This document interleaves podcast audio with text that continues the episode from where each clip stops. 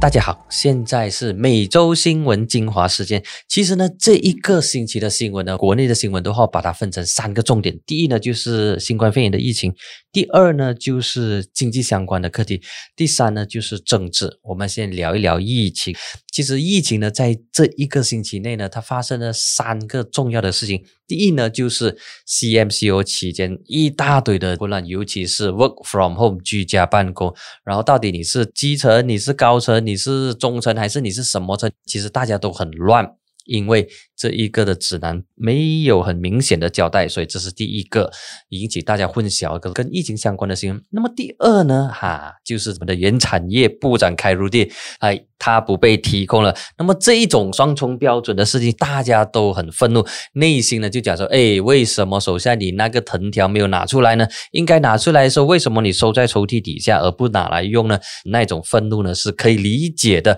因为很多违反行管令或者是违反隔离令的民众，尤其是那些无权无势的人呢，他们不仅被罚款，有一些还要坐牢，导致监狱扣留手爆满，然后人满为患。出现感染群，所以这一些呢都是民众感觉到很难以接受的重点。那么第三呢，就是 CMCO 将会在下一个星期，就是二十七号的时候届满。那么届满之后会不会再继续两个星期呢？从目前的情况来看呢，很可能。因为国家安全理事会已经进行了一场民调，而那一场民调呢是在 Telegram 范围内举行，得出来的结论是九十一八千的民众认为应该进一步的加强 SOP，加强管制。所以从这一点来看呢，很可能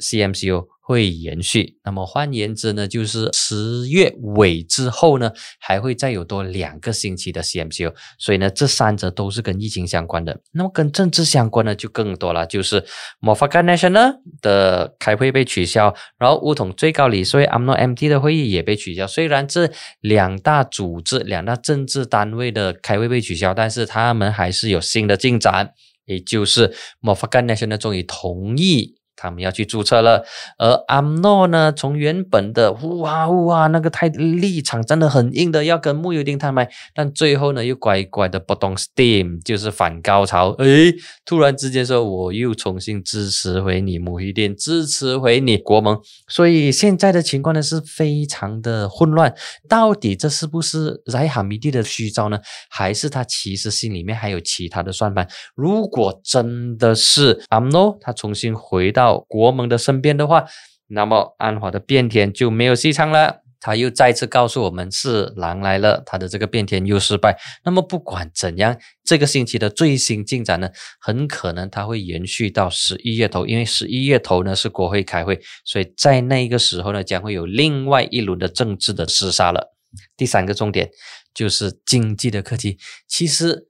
二零二一年财政预算案将会在十一月六号提呈，很快，距离现在不到两周就要提成财政预算案了。但是媒体对财政预算案的报道啊、篇幅啊，还有它的这个涵盖范围的讨论度是非常少的。那为什么会是这样呢？因为个别的部长都没有去关注财政预算，连财政部长登古扎夫呢也很少提到财政预算案的一些内容，释放一些讯息，告诉民众说这一次的财政预算案重点会是什么，focus 扩张式的预算案，还是收减，还是谨慎的这个预算都没有，所以民众对财政预算案的关注点、讨论点是非常少，反而对另外一个课题，诶，就是航空领域的这个课题。的讨论点是非常多的，那为什么呢？因为马航很可能会走入历史，马航很可能会被清盘。就是都可代的意思，然后马来西亚航空公司的这个品牌呢，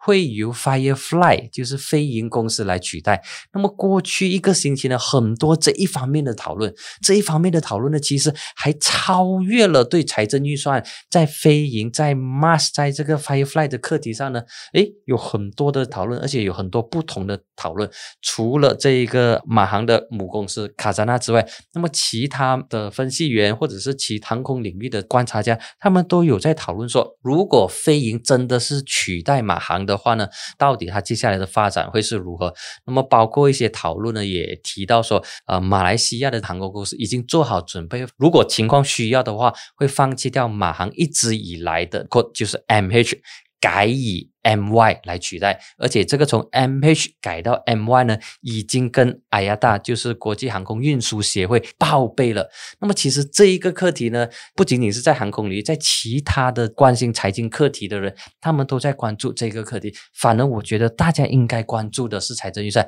但是这个课题的关注度是非常的少，少的有点可怜，少的有点莫名其妙。或许这也是因为政治发烧的原因所导致。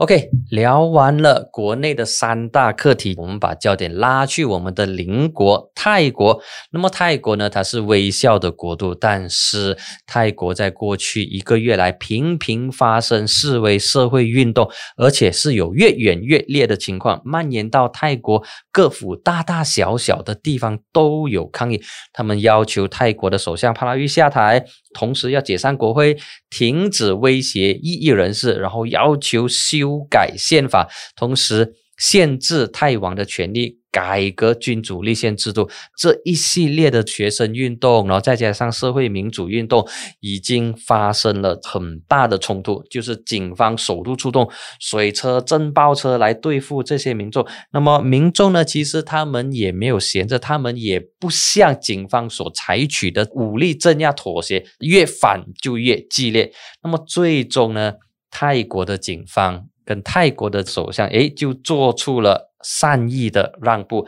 他取消了曼谷全市的紧急状态，呼吁民众通过议会的管道来解决政治纠纷。他的姿态就放得稍微软一点，希望能够缓和民众的怒气。这个就是发生在我们邻国泰国的事情了。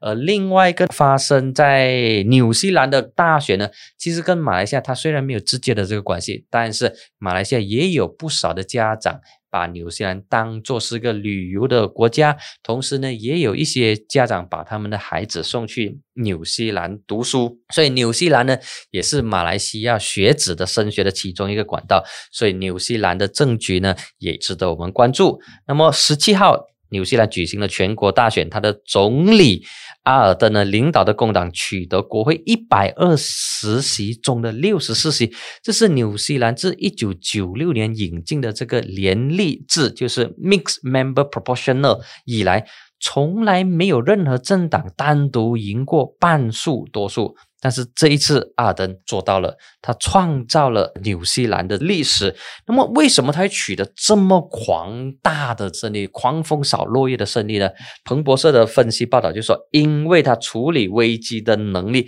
非常厉害，非常了不起。那么这里他就举出了几个他处理危机的这个能力。第一呢，就是他领导工党在二零一七年的这一个大选中，因为那个时候大选的时候没有一个政党或者没有一个政政治联盟取得超过半数的议席，所以他成功的把另外一个党，就是纽西兰优先党，把他们全部拉进来，成为他的执政联盟。虽然看起来说这一个执政的组合很奇怪、很莫名其妙，但是阿尔登他能够让这个莫名其妙政治组合能够有效的运作。而且运作超过三年，所以这一点呢是他的本事。那么接下来还有其他的挑战接踵而来，包括了这个纽西兰最黑暗的一天，就是二零一九年三月十五号，澳洲籍的男子拿着枪进入两间清真寺进行扫射。所以这一个课题呢，是纽西兰的可以说是他们的这个国伤，他们是史无前例面对这么大的这个恐怖极端主义的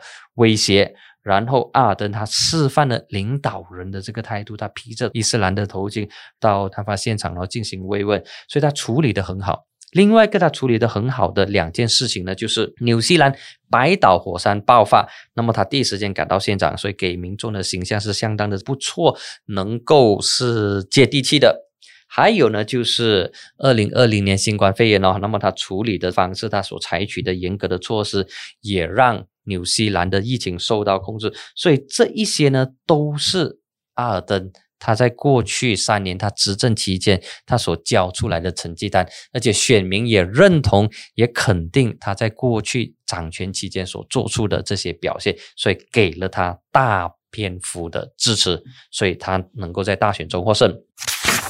好，我们又从纽西兰坐飞机飞到去美国哈，美国总统选举非常紧张。今天要聊的呢，并不是特朗普或者特里普，或者是不靠谱，而是他的对手拜登。拜登的儿子因为修电脑的这个问题，硬碟里面的一些内情、一些秘密呢就被揭露出来了。那么这一个课题呢，它有两个层面。第一呢，就是拜登的儿子如何利用他老爸的影响力，然后跟乌克兰的天然气公司拿到一些好处，拿到一些角色。那么其他还有很多很细的这个东西，包括了他的儿子跟中国企业有关系，而这个中国企业呢，被指是中国官方的。其中一个有影响力的公司，所以它里面呢有中国的因素，然后还有另外一个因素呢，就是美国的媒体被批评为是双重标准。那么一些讨厌特朗普的媒体呢，就大篇幅的报道特朗普的一些丑闻，比如说一些税务上的东西。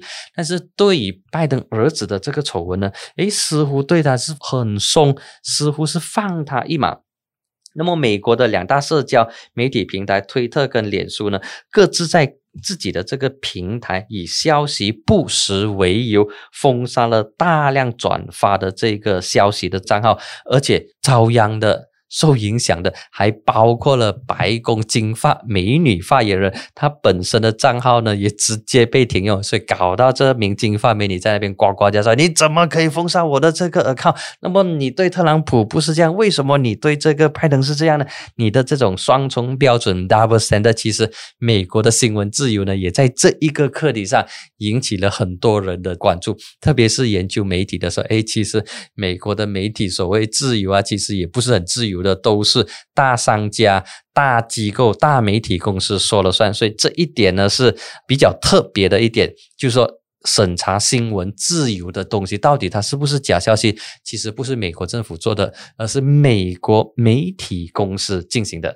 那么当中呢，还有其他的一些课题啦，包括了美国大选跟中国之间的这个关系，然后特朗普一直在把中国当做是他的这个攻击的这个目标，也把拜登扯上跟中国的关系，说，哎，拜登就是北京的这个傀儡之类的这个东西。所以呢，美国总统选举其实有提供大量的新闻素材，让我们来关注。好，这一期的美洲精华就到此为止。